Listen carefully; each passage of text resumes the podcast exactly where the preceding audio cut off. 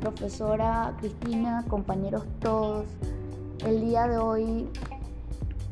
les quería compartir muchos de los puntos que me parecían importantes, me parecen importantes dentro de este libro del marco jurídico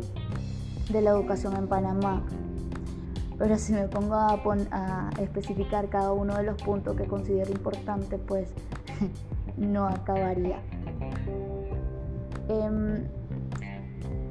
señalé uno de los más, de manera básica, señalé el decreto ejecutivo 121, que me llamó mucho la atención porque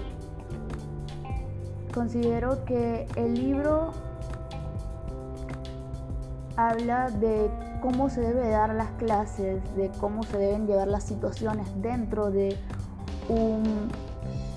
una escuela, dentro de un, de un salón.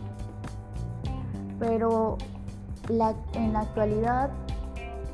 es otra, la realidad que estamos viviendo es otra y con esto de las clases virtuales, pues Considero que muchos de los programas se han dejado de, ejecutar. Considero también que eh, la educación en Panamá en estos momentos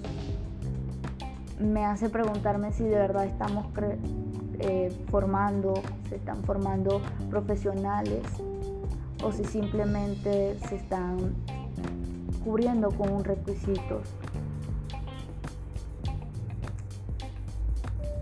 Porque dentro de, los temas que hablaba en el marco jurídico, hablaban sobre las capacitaciones al niños discapacitados. Entonces, ¿cómo se le puede dar capacitación a niños discapacitados o a los padres más bien? Eh, si muchas veces esos padres acuden a estos centros de ayuda justamente porque no saben cómo eh,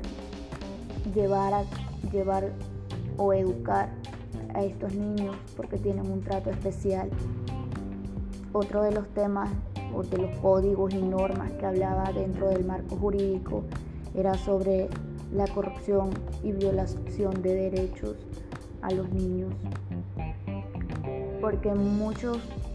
aquí estamos conscientes que hay niños, hay estudiantes que solamente van a la escuela a pasar el tiempo, a pasar el rato para escapar de, de, la, de la casa. Ahora con esta situación me hace preguntarme qué estará pasando con esos estudiantes que trataban de salir de la rutina y que ahorita mismo se encuentran con violencia doméstica, maltrato, violación, esos niños o esos estudiantes que recurrían a las escuelas para entretenerse, que estaban en riesgo social, vivían en una área peligrosa. Ahora no solamente se, se tienen que esto lidiar, no solamente tienen que lidiar con la situación que se encuentran en sus casas, sino también con la situación escolar, porque muchas veces he podido notar que los profesores están dando las clases virtuales, los muchachos tienen el, el, micrófono apagado, la cámara apagada, hay estudiantes que ni tan siquiera tienen una educación básica en estos momentos porque el, docente no, los estudiantes no tienen internet. Es complejo porque en este marco jurídico habla sobre de cómo se deben de dar las clases pero dentro de un plantel. Y me gustaría opinar, pero de cómo se deberían de dar, pero creo que la realidad es otra. Y me hace preguntarme yo como docente, ¿qué haría para cambiar eso? ¿Qué estrategias aportaría para que mis estudiantes no tengan que estar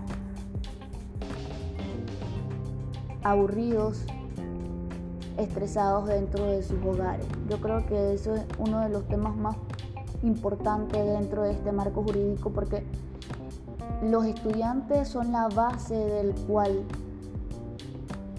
se hizo ese libro y el bienestar y el aprendizaje que ellos deben de llevar, no solamente aprendizaje básico, sino también valores, valores que quizás en estos momentos eh, me estén adquiriendo por la situación que se está viviendo.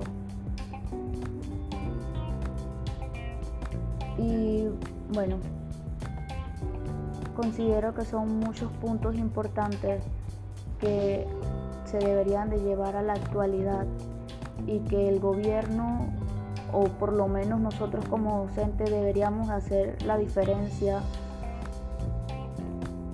porque no solamente es enseñar, sino también brindar educación de calidad